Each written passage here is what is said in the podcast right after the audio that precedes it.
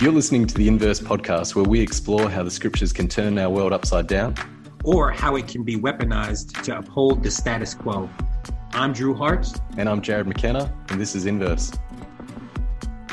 Hi, this is Julie Kerr, producer of Inverse. Just jumping in quickly to let you know that this is part two of a conversation with Willie James Jennings.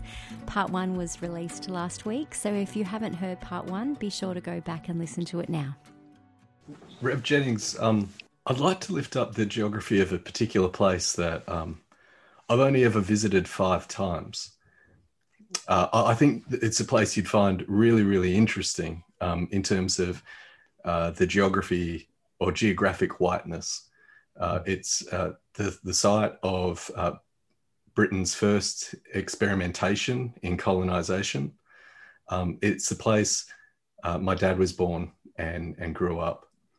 And uh, if you're on the Crumlin Road in Belfast, in Ardoyne, and uh, uh, you, you, look south, there's the neighborhood that my parent, my people are, are from.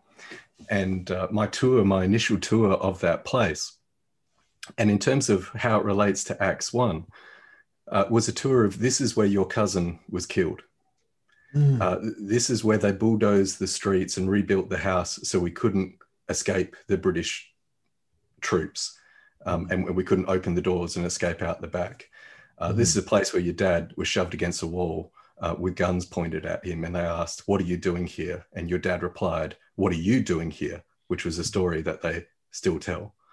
And for for me, growing up um, uh, in a in a place that has worked so hard, uh, where both sides of my family for the first time can be white although that whiteness is always flexible, right?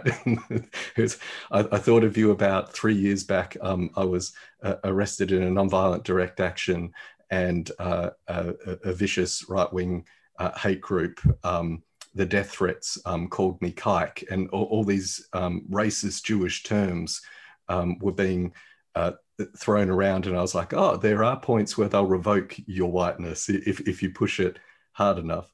But I read Acts 1 and I, I read um, uh, your commentary on it. And I think of the question of when are we coming into power? And I think initially, um, in my early 20s, I would have thought this was a power grab instead of, as I've done the work of understanding my family better, understanding that this is trauma. And we're almost with maybe, you know, James and John's mum was there and their mama is still going, yeah, this is the question I rose about when do we get the important seats and can my boys have them? It's this sense of how, as you raise all of that and we think about the history of nationalisms, um, particularly in the 20th century, that have been a, a resistance, uh, that have been a, um, uh, an appeal to undo imperialism and colonialism. Um, the challenge of this text really comes to light. I'm interested to hear um, the kind of nonviolence, if I can use that term, that you're calling to and, and you see in, in this text, um, would you speak to its revolutionary potential when some might hear it as just a call to um, uh, passivity in the midst of empires? Right, right, right. What's here? Here is the thing about what you just described so powerfully, Jarrod, is the uh, reality of incarceral spaces. Mm-hmm and um, they they exist all over the world. Mm. From the from the very first moments of land grabbing mm. and modern the modern colonial imagination, and and that land grabbing and people often don't put these together. The, that land grabbing had to do with the control, not just the ownership, possession of space, but the controlling of space the controlling of movements of space, right? anything that challenges the controlling of movement and the shape of places is a direct challenging of those regimes of violence, a direct mm. challenging of that colonial vision of the world. And so when you look at Acts 2 in relationship to Acts 1, what the Spirit is doing is breaking down the very barriers the very boundaries that make it possible for the regime to stay in power. And this is really what's really crucial. So, what would happen if the spirit is able, if, if people yield to the spirit, the spirit is able through their yielding to draw people together across the boundary, across the border, to bind them together, for them to start to imagine life forward together. If there's anything that sustains a regime, it is segregation. And it is not simply segregation geographically, it's segregation as a mental framework within which to think my life. So, what am I saying then? What am I saying is that the, the, the challenge for anyone who calls themselves Christian is to hear what the Spirit is saying at the site of breaking boundary, at the site of challenging the configuration of land ownership and possession, at the site of creating the, the, the lines of movement and of control that happens through those lines of where you can go and where you can't go, where you should be and you shouldn't be. You see, it all comes back to the struggle. It, it is a struggle. It all comes back to the struggle that the Spirit is drawing us toward in the configuration of how we live on the ground in the world. And so, for all those who, you know, they might hear quietism, what I'm saying, what I want to challenge them to do is to to, to listen very carefully, especially to Acts 1 and 2. Because in Acts 1, the disciples want weapons. they want weapons. Right. Yeah. They want, they want, okay, now, now that you have the power, let's let's roll. Let's roll over our enemies. Yeah. And that's the, what they the want. Israelite Republican Army. Right. That, yeah. that that's what that's what they want. They want, and it's an uh, here, I want to be clear. Jesus doesn't rebuke them and say, "Oh, how dare you? Why haven't you?" He said, "Okay, I know you mm. want power. Okay, it's coming. It's coming, but it's not going to be. The victory is not going to be in the way you're envisioning it because that's not a victory."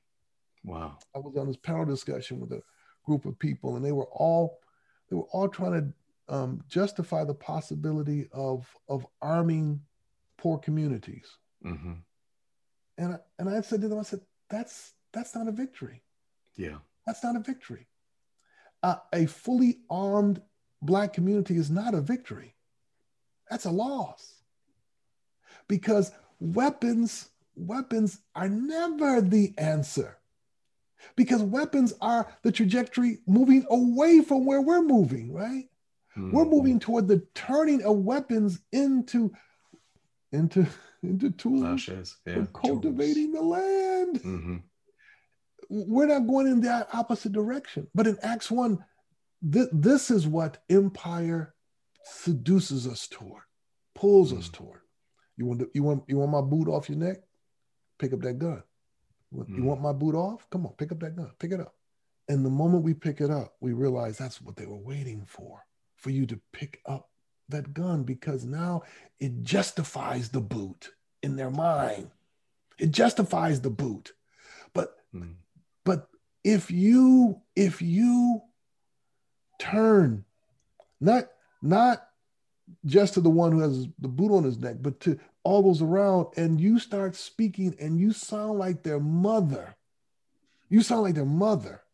Mm. And you speak to them from the depths of what the world in which they think they're protecting.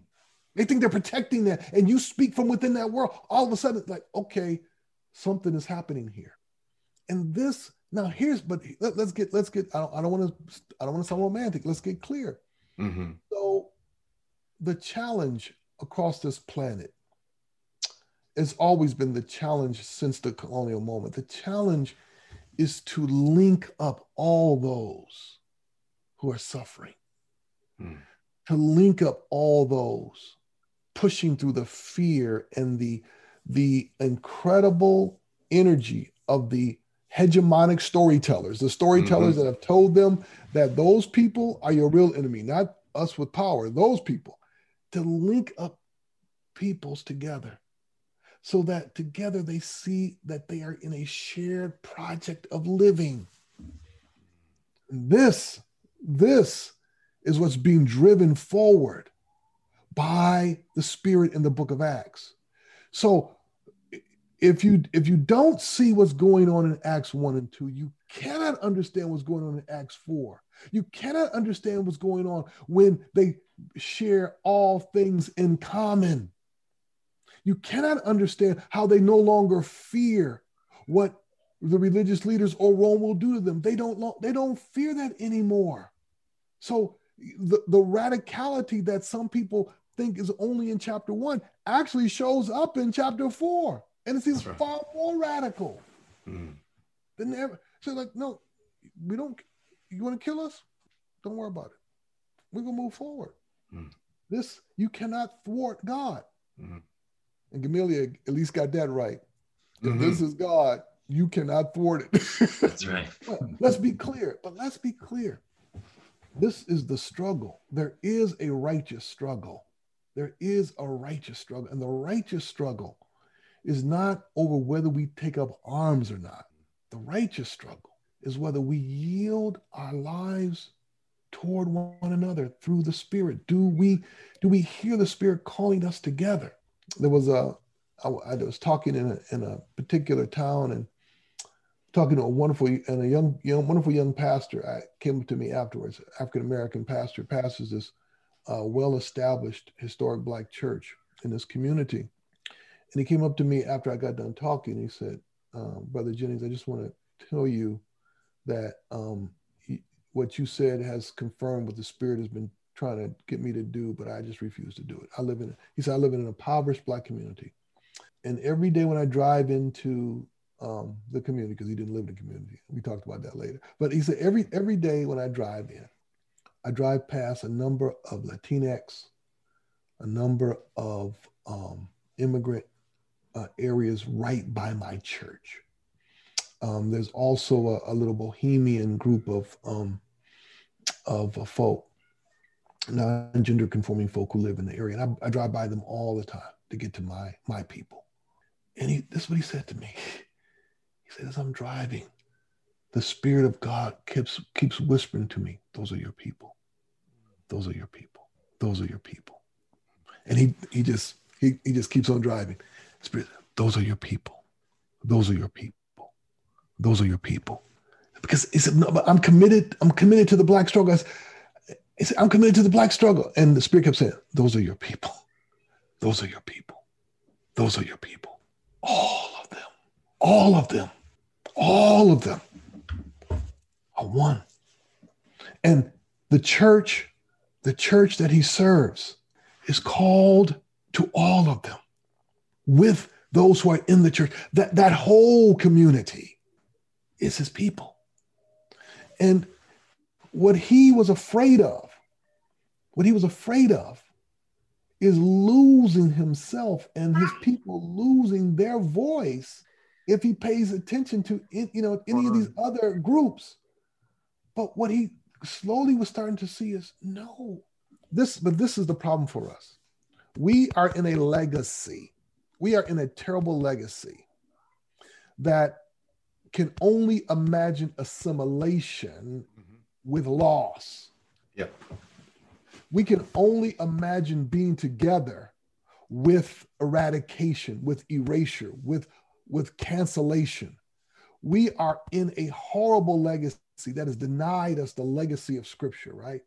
So, so here's the thing that everybody, you, you, if you hear anything else today, you got to hear this we are inside someone else's story. That's right.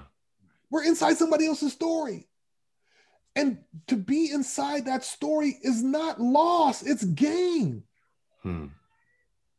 But the problem is, is that the way that we've been often taught it is we have either erased Israel by supersessionism, mm-hmm. pushed them to the side, or what we've done is that we have turned the Bible basically into us. And mm-hmm. so that there's no there's no sense of being inside somebody else's story. There's no sense mm. of how you can enter into the lives of others fully embrace those lives without losing yourself. And in fact, to enter fully so that you just your love of Jesus from within inside the reality of another people. That's our legacy, our rightful legacy, and not the one we gained through colonialism, which says, if if I come up inside here, I'm going to lose myself, or I'm going to take over what's here. Hmm. And so this poor pastor, he was finally starting to see that when the Spirit was saying your people, the Spirit wasn't saying choose. the Spirit was saying open. The Spirit wasn't saying choose between that group and your group. Spirit wasn't saying them first and then you second, or you you first and then then second. Spirit was saying to him, you will only come to know fully your people when you can open your eyes and see your people. Yeah, that's good. Dr. Jennings, you know, when you came, and I think it was 2015 when you made your visit to Messiah. Was that 2015? I think around then, certainly. Around it, around it, around yeah. It. And you um and you spoke, you gave an evening lecture, and I don't know if you I don't know if word has came back to you, but you sparked all kinds of stuff. Um for certainly for um so Jean Corey in our she uh, has been directing the Center for Public Humanities and their work they had already been doing really good work um, in harrisburg in the city but but your work kind of reoriented them to do like a much more intentional focus on race and place and, and mm. the stories of, of and so they the student fellows are just uncovering um, going back digging it and they're just telling really powerful stories for our region and how it shapes race and place and up to the present so all kinds of stuff has been emerging out of that and uh, we recently got a grant that I'll be directing that is going to kind of tie into that around um, it's Lilly funded grants around congregations and kind of drawing them into the stories around race and place and thinking about that as well. But I, my, I guess, question is as um, I know you've thought and reflected on some of this already. Like, what is some of your hope for congregations um, as you think about racial, geographic racial segregation, policy, housing, all the history of mm. redlining, all that stuff that's going mm-hmm. on. What's your hope for congregations on the grounds as they gather and reflect and start telling more truthful stories of the land that they inhabit on? Uh, you know, I have great hopes, especially mm. at this moment, that churches will start to take seriously um, listening to the Spirit. Mm. And, and concretely, what that means is two things. One, you know, I'm hoping that more churches will start to tell the actual story of their faith. Yes. There's a whole lot of Christians that don't even know that they are Gentiles. yep. Come they, on. They don't even they don't even yep. know that they're Gentiles. They they have no idea that this is somebody else's story. And yeah. and and and I don't say that facetiously. I mean, some Christians need to be introduced to the fact, you know, you're inside somebody else's story. Yeah. Mm-hmm. Guess what? That's not by accident. Mm-hmm. There's something you're supposed to learn by that entrance into the story, right? Something about who what it means to be a Christian, to enter into the lives. There's a continual entering into the lives of others that is a part of being Christian. It's not an add-on. What it means mm-hmm. to be mm. Christian is that you stepped up inside something else that's not yours, mm-hmm. opened yourself to it. And God continues to call you in that direction. So my hope is that people start to, to, to tell a different gospel story. And that's, you know, that's an every Sunday, every week thing I'm praying for that more and more people will start to articulate a Christianity that's strange.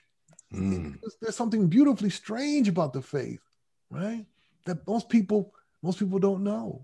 And it's that strangeness that's going to open them to a deeper level of life. But then gets back to what you just you mentioned, Drew. I mean, the other thing I'm I'm hoping for, especially at this moment, in this racially charged moment across the planet, mm. we we need to turn back to the ground. Mm-hmm. We need to step more fully into the multiple wisdoms of indigenous peoples. We need to step Amen. more fully into the ground and what it means to live in a place, right? Mm. I mean, here's the thing about it so many. I mean, let's let's let's take the racial condition of the Western world. That condition, the racial condition of the racial world, the white supremacy of the, uh, it cannot be addressed until we return to the ground mm. and the segregation and the and the way the built environment nurtures that. That's what so many people don't understand. Yeah. Race and place are so intricately bound together that until you start to address the way the built environment structures this, we're not, we're not going to get at it. I mean, so one, one example that so many people know across the planet, across the planet, friends, some of the most sought after livable space, some of the most beautiful property, beachfront, and all uh, are owned by white people across the planet. Hmm. What sense does that make? How is that hmm. possible? Hmm. Across the planet, the most desirable land on the planet is owned by white people. Is that by accident? No, that's not by accident. And until we start to address this racial configuration of the built environment, all the praying and well wishing and hoping about changing, you know, uh, white supremacy and racial structure, it's just, you know, it's just, it's smoke in the air. We've got to take very seriously understanding that configuration. And then we have to move against, how do we move against it? And here's what I hope churches will do. I, I want churches to so fully start to ask the question God, who should we be in this place? Who should we be in this place, this ground? To start to understand the history of the ground, to start to understand the stories, to, to, to listen to those peoples who know the ground, who understand air, water, sky, and animals, and to start to reshape our lives so that we are in alignment mm. with the earth itself, in alignment with life. Now, so here's what's crucial here. Those these two crucial words that I want churches to hold on to: connectivity and relationality. Connectivity mm. And relationality. I learned this from Vine Deloria Jr. from his work and from the great Tink Tinker, mm-hmm. Ojibwe poet theologian, mm-hmm. religious leader, scholar. So, uh, and another gentleman, Arturo Escobar, wonderful anthropologist who's written beautifully on this.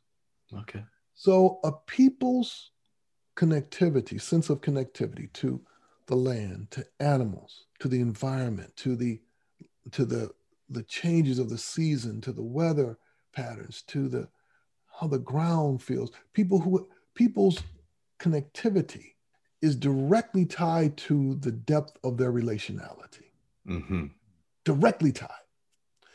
If you don't have a sense of connectivity, then your level of relationality is going to be hollow because where you are is inconsequential, right? But if you have a deep sense of connectivity, then your sense of relationality becomes deep. So what does that mean? I care about what's happening around me, not just the property I own, not just yeah. you know, not just my run from here to the grocery store, the drugstore. I care mm-hmm. about this entire community. And in fact, I'm learning through the Spirit of God and through listening. I'm learning to feel where I am. Mm. I want every church, every church, and every church's leadership should be able to feel its community, its its immediate and wider community. Mm. To feel when there's joy, to feel when there's sadness, to feel, to sense when there's need, that they're, that they are there, right? Now, obviously, what I'm saying presses against fundamentally the geographic configurations of our life because the geographic configurations of our life are controlled by all those who we ignore. Real estate developers architects you know um, land land uh, and civil engineers. We ignore these people. We ignore what they do which means that we ignore the very place upon which the spirit is calling us to work. Mm-hmm. And so my my hope is that churches will finally start to understand that the life of the church i mean we, we all say but we don't know what we mean when we say it. You know what goes on inside the building is, is not important what goes on outside but but we don't know what that means. Hmm. what that means is that we are called to a place. Now let, let me full disclosure i just moved to hamden connecticut and i'm still trying to discern where i should be plugged in Mm. It takes time because mm-hmm. we're pushing against, we're pushing against the grain of everything, everything. Yeah. yeah. But a community together that thinks about how it will push against the grain, that's my hope, Drew. That's my hope. That we'll, that we'll, we'll be become communities that start to ask the question, start to prayerfully ask the question. And if the and if the community has people who are involved with real estate or development or architecture, that they will bring those folk front and center and say, okay, let's let's talk through what this means. I also want churches. I mean, this this is the more activist side, but I'm going to go ahead and say it. I also want churches all over. Go the ahead. World. I want churches all over the world to unmask the developers. Yeah.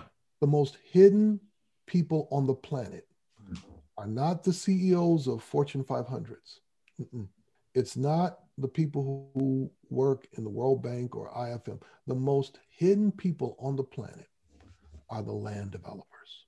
Mm. Most people don't know who they are. And I'm, I'm not trying to call them evil, but they often don't want to be known. Mm. But these people are making the most fundamental decisions of our existence. Wow. And they need to be known. Yeah. Because they're making decisions in back rooms with just a few people that affect everybody. No configuration in any community happens by accident. Mm-hmm. A, a, expensive, an expensive, um, uh, gated community next to an impoverished community doesn't happen by accident. Mm-hmm. There are people with money and the power to make decisions without democratic consultation. Right. Yeah. It's happening all over this planet. And what I would love for churches to do is be a part of a movement, start a movement mm. where across this world and in every city, those people are known. They mm. are on blast where they live, what money they have, and mm. what they want. And mm. that if you're a developer, the one thing you know is that you're not going to be, you're going to be like a movie star. We're all going to know who you are. we all, we, everybody going to know who you, and everybody's going to know every decision that you're trying to make. Because yeah. why? Because those decisions are not often driven. In fact, 99% those those decisions are not, not driven by building community. Those mm-hmm. decisions are driven by building profit. Yeah. Those decisions are not driven by uh, uh, creating a just society. Those decisions are driven by how can I squeeze more capital out of this land? And the immorality of the very structure is what I must be challenged. It must be challenged. And it mm. can't be challenged as long as there are Christians who simply refuse. And many of, you know, let's be clear, many of these developers are Christian. Mm-hmm. They go to church. Mm-hmm. They go to church, and they don't. And and many pastors know who they are, mm. and don't say a word. Keep it quiet. That's how they got their churches. That's how they got. You know, they're, big, they're big donors. They're big donors. Ties are coming in. They, they, they, they, they can walk. They can call a mayor and be in the mayor's office in an hour. They can call a governor, be in the governor's office in an hour. They, mm. you know, they show up at the White House. They show up, you know, in any part. They show up all over the world and, and they are international. So the same firm that's developing land in Australia is developing land in Detroit, is developing mm-hmm. land in Philadelphia, is developing land in New Zealand. Mm. And only a few people know who they are. Mm-hmm.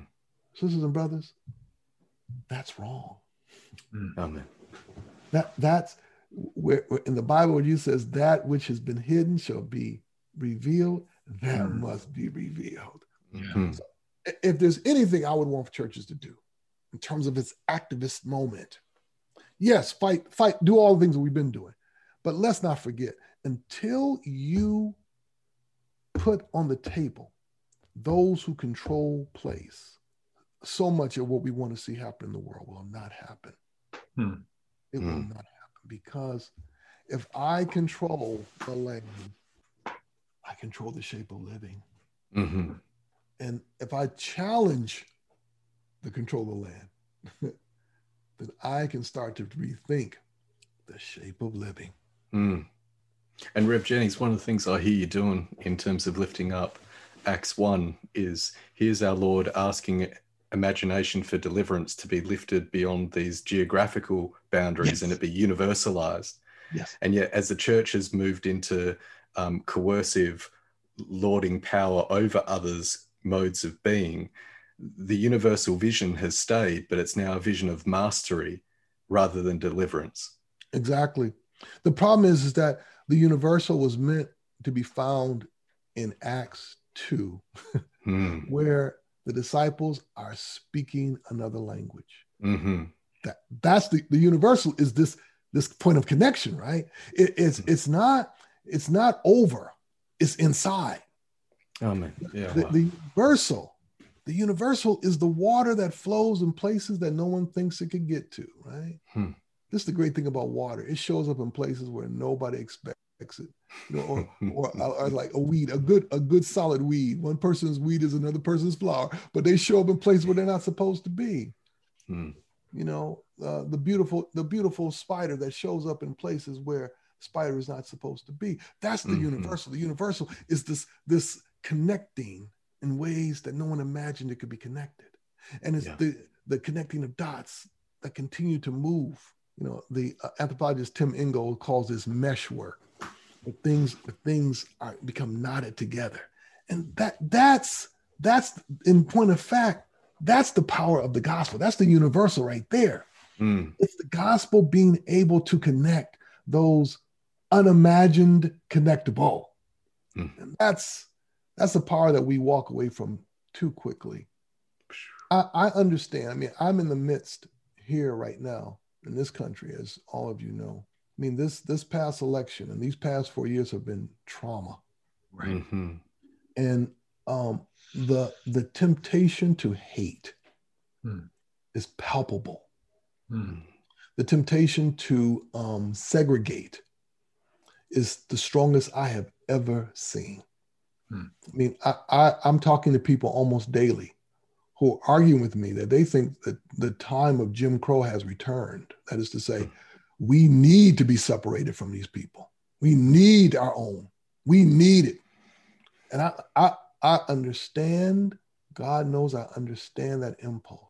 But what people who argue that way don't realize that you're arguing toward death, Hmm. arguing toward death. Hmm. Segregation in the history of this planet has always been the precursor to genocide. Always. Always. Mhm. And the reality of it is that the life that God calls us toward is a life that will nurture more life. But that requires that requires a faith that can see where the spirit is leading, right? Hmm. So so so Acts 10 is so crucial for us, right? Hmm. Peter shows up. Peter shows up after that, that fantastic struggle with God. Hmm. And Peter's first question when he hits the ground with, with Cornelius, when he comes into the house, when he gets there with Cornelius, his, his first words are, I'm just so glad to be here. No, that's not his first words. His first words were, um, you, you know we're not supposed to be together, right? So somebody tell me, what am I doing up in here? Hmm. I mean, that's that's what he says. Why, Mm. why am I up in this joint? With I mean, we ain't supposed to be. Why? Why am I here? Yeah, Why am I here? because you you ain't kosher. right. I'm not supposed to be here. But but here's the thing about it. remember when it's all said and done. The the whole story in the, in the Book of Acts is so important. But probably the most one of the most crucial moments in that book, in that chapter, comes at the very end when it says they stayed and broke bread together. Yeah. Oh my Hmm. Yeah. And then, so and then when you come to the end of the book of Acts, there's another profound moment that most commentators just run right past. I mean, that moment I just mentioned, they run right past, but they also run. So it says that, you know, Paul's in house arrest, Mhm. but he welcomes all who come to him. He Hmm. welcomes everybody. Now, when you think of who that man was when he was first introduced That's in the right. book of Acts and who he was at the end, that's mind blowing. Hmm. I mean, that's the that's the radicality of a different vision of hospitality, right? Yes. Yeah. One in which I I am in at this moment opening myself to the possibility of relating and being together in ways that shatter the constrictions of identity of, of, yes. the, of old identities. I, I, I'm I'm I, I'm at that site of that possibility, but it's a possibility that can't be realized unless people see it as what the Spirit intends. Our life together, our very life together as Christians, should already say something so revolutionary, something so counter hegemonic, something so mm-hmm. counter the way the world thinks that by our very life together, we are already opening up the possibilities of a different way of being, a different way of being. And that's the challenge. But obviously, given where we are, given what we're facing, and given the way Christianity has been configured, this is the struggle, my my friends. This is the struggle. Yeah. I want to um, recognize um, your new works. Well, new one that recently dropped, and, and another one that people are anticipating. And I remember I always uh, brag, and um, I know it was coincidence, I guess, but I don't know if you remember a couple years ago, we were waiting in the airport and next thing we knew, we found ourselves seated next to each other on the airport. And so I got to pick your brain. Um, and that was a treat for me. And I remember you were talking about a book on theological education um, and also a book on creation, right? Yeah. Um, and so, in fact, I've started cracked open um, after whiteness. I got that yeah. here, and just really powerful, beautiful. Mm-hmm. I feel like you're singing my song of my like whole academic journey of just so much that I've seen and experienced. So I'm really grateful for that. And I'll just mention real quick that um, our department chair, I, I encourage him to check it out. He um, bought a copy for everyone in our department, and we're still going to be having some conversations in the spring um, on after whiteness as well. And so we're excited about that. Um, but also, I would love if you want to give a teaser. I'm sure in many ways it connects to some of the things you already talked about. But what can we anticipate as we think about um, the book on creation. Does that have a title yet? Or is, uh, and, and, and, and what can we anticipate as that um, gets released? The, the, my hope is, my hope is to have, it's, it's got delayed because of everything.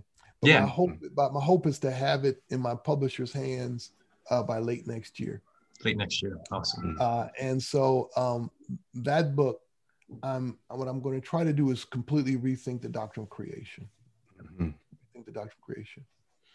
And uh, what I want to do is to um, stick with the ground. Yeah. And I, I, I want to try to tell an alternative story about um, what it means to be a Christian who um, understands that we inhabit the world with mm. other persons, some of which are human, to quote mm-hmm. thinkers. And that alternative story uh, would would really um, build from in a different direction from the missionary mistake, what I call the fundamental mm. Mistake. The fundamental missionary mistake was that they came there between the merchant and the soldier, those three coming to the new world, which are crucial for us. But the fundamental missionary mistake is that when the missionary looked out and saw these indigenous peoples and saw that they treated the world as though it was alive, animate, communicative, and communicative.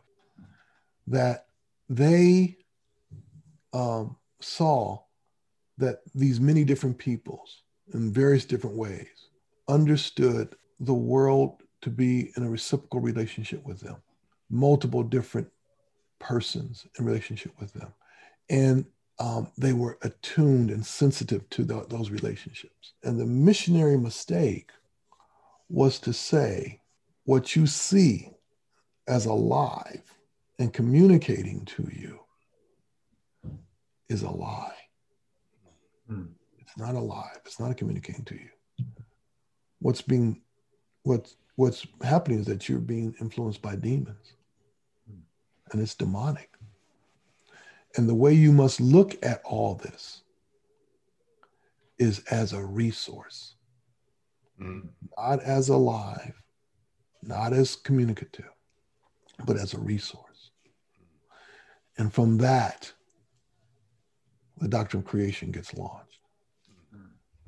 But there were some missionaries who came and said, No, okay, I agree with you. it's alive and communicative. The question is, how, how are you relating to it? And I want to introduce to you someone who wants to be a part of that relationship. Yes. This God, who, um, in a sense, this God who created all of us now wants to guide that relationship so that you will not in any way be menaced by your siblings. Mm. That you will not, there will be no tyrants among your siblings among you. And that's the God I want to represent and present to you. A God who guides all God's creatures together. Mm. Now, of course, here's the problem that missionary was often killed by the first missionary. Mm. That missionary was often told, You are inappropriate to this place because mm-hmm. you are thinking too much like these people. Mm-hmm. But that missionary was the one from whom a doctrine of creation should have been built. Yes. Mm-hmm. Yeah. And not that other missionary. Mm. So this book is going to say, we're going to build a doctrine of creation, not from that missionary, not from the first missionary, but from the 2nd mm-hmm. who came and said, You are right. Yes. I hear the trees. I hear yes. the rocks. I hear, I hear the animals speaking. I sense in you the sacred space. I sense it. And the God I wish to speak of will help us all, will help us all relate better yeah. to our siblings. Now, the complicated story that must be told is how that relating should be.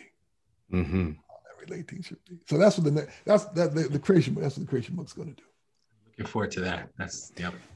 And Rev Jennings, um, Pastor Adam Gowan, who's a Wiradjuri man who we had on as a guest last week, one of the things that um, he shared is uh, his traditional totems. And if you understand, um, and if you have totems and you listen for totems and, and you care for whether it's the kaka or the kookaburra, uh, as um, we say in, in, English, or whether it's the kangaroo, um, you identify in such ways that um, suddenly, if you're in Acts 10, any talk of eating certain foods is actually about certain people. Yes. We're, we're, talking about like um, that this actually signifies uh, other people and what it is to have an imagination that can hear the praises of all of creation, not just humans. And yes. um, we, we, continue to um, write off worldviews um, that fit closer to the psalmist as uh, people who are nature mystics instead of it actually being the call of all of humanity to, to listen to the rest of creation. Yes, yes. No, that's exactly right. You know, I say that in Acts 10, you know, when, when that sheet was loaded, lowered to Peter, um, modern commentators never see this. Mm. They never see. They think it's just a, a culinary a culinary struggle. One commentator, culinary struggle. What? no, no, no. They understood when that when that when that sheet was lowered, people were being lowered because mm they they knew identify people with their animals, mm and to eat of that animal is to say, I wish to now be a part of that people. Yeah. Hmm.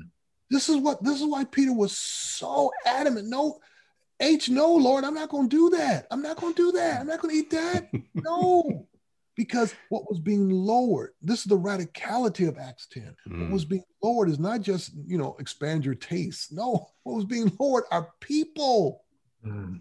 And yeah. not just people, us. Yeah. That's us off yeah. yeah. So yeah. to to when, when God says, Peter, rise, slay, and eat, th- those those three words, uh, uh, uh they, they, blow right by us. Mm-hmm. But we understand that for so many people, there's profound ritual behind the killing of an animal, right? Mm-hmm. mm-hmm. Promises are made.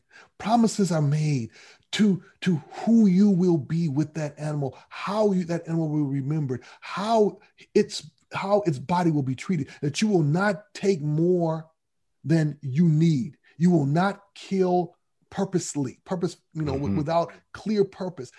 All that is involved in the word slay. And so when God says slay, God is saying the very rituals, the very rituals that are involved in eating this animal, I want you now to take seriously. Mm. Slay and eat, right? So to enter fully into, and so what Peter was being, what God was presenting to Peter, and this is why those words, what what what I have made clean, you may not, you may not call unclean. And obviously, we could add the words any longer. This is mm-hmm. this is a new word. You may not call unclean any longer. The very realities in which you know you've been taught not only to to um, shun theologically, but shun aesthetically, mm-hmm. is gone now. So the here so God is preparing not just Peter, God is preparing Israel. Yes. To enter into fully God's own love of the world mm. by by this eating. So yeah, this and this and unfortunately, so many people when they preach and teach that passage, they they utterly miss they miss both real. They miss that mm. this is where we enter into the story. they miss that. And they also miss what's at stake if I, by God's command, am being told to eat this food, I am being told by God's command to enter into the lives of these people, enter into it, hear their voices, understand what it means to be them. To eat their food is to be with them. And unfortunately, as we talked about earlier, this is where the radicality that starts with Acts 1 and 2, it, it builds throughout the whole book. It mm-hmm. builds. Yeah. It, it, it's building throughout the whole book. So that by the time we, we get deep into the book, what we're understanding is that this is Israel being confronted with a God that is opening Israel out to God's own desire for the entire creation. Hmm. God's own desire for the entire creation, right? It's no accident that in Acts 10, God didn't lower uh, uh, an image of a bunch of people sitting on a sheet. God lowered animals because this, this is moving deeply into the reality of the divine love, a reality we've already seen in the first part of the Luke Acts uh, work, right? Yeah. And what is that? It is the fact that the incarnation itself is all the way not simply into flesh, mm. but into the dirt. Yes. God incarnates all the way into the dirt. Mm. When that wine and that bread are held up, God mm-hmm. has moved all the way into the dirt. Yes. And so there is no way that that could not be the case because in order to get to us, the Gentiles, God has got to come to the dirt. Mm. Come to the dirt.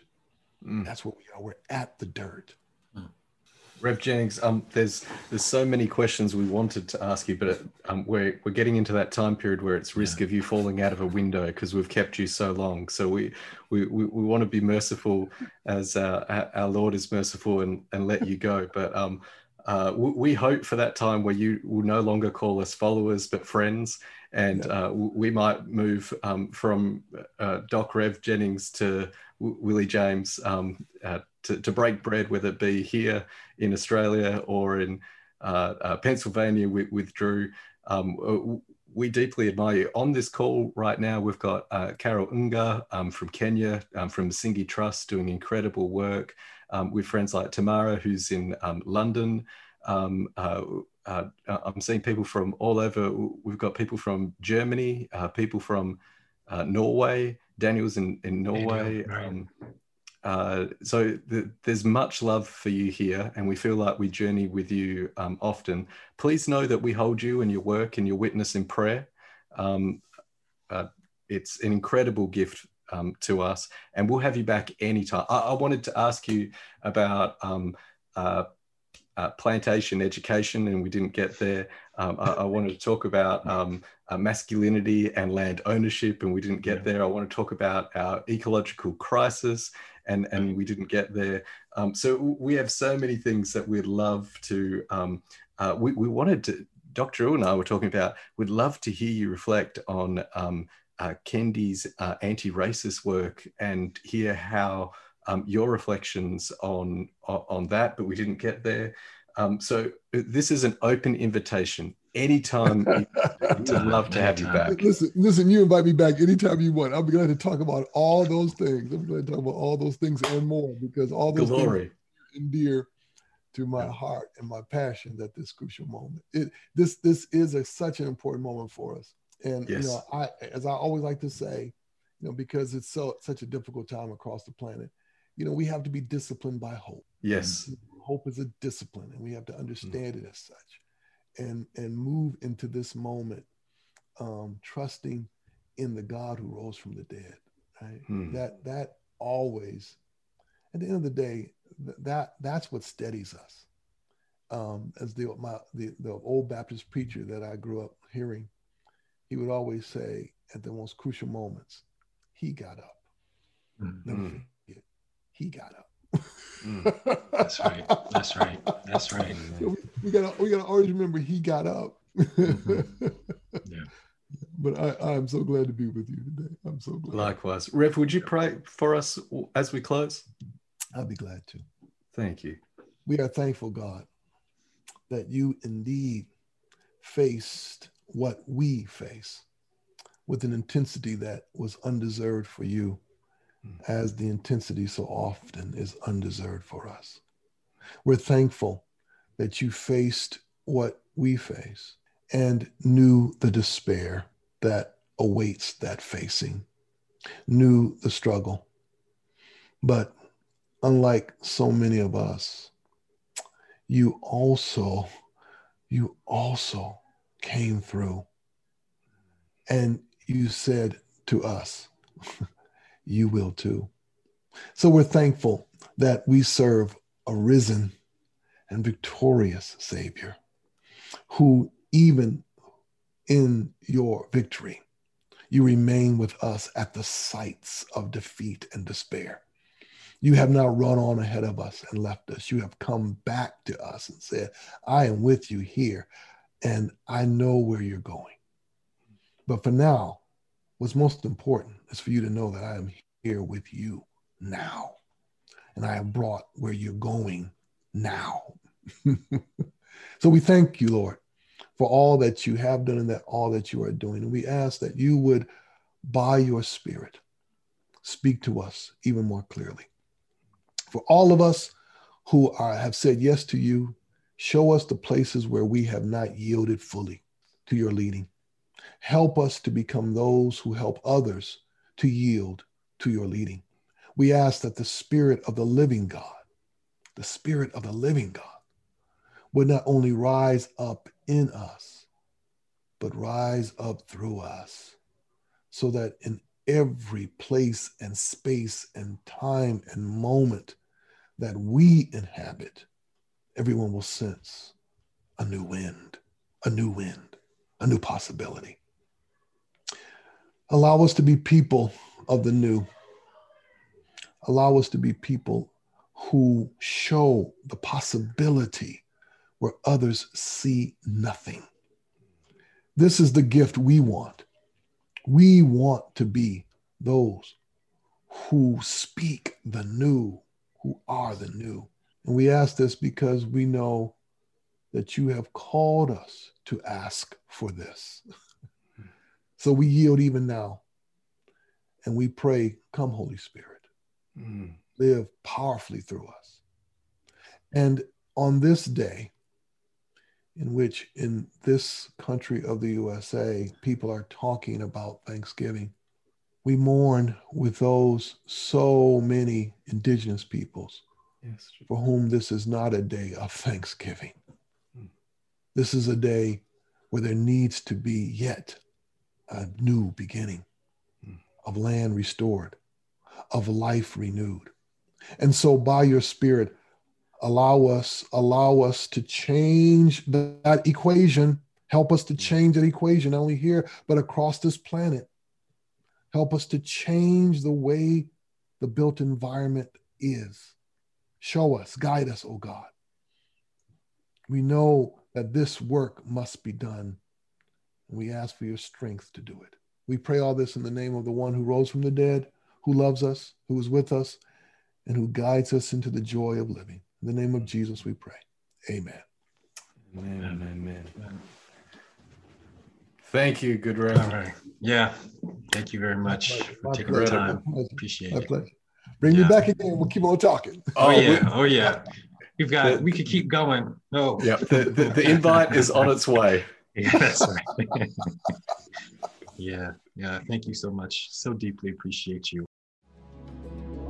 The Inverse podcast is proudly supported by you, the listener.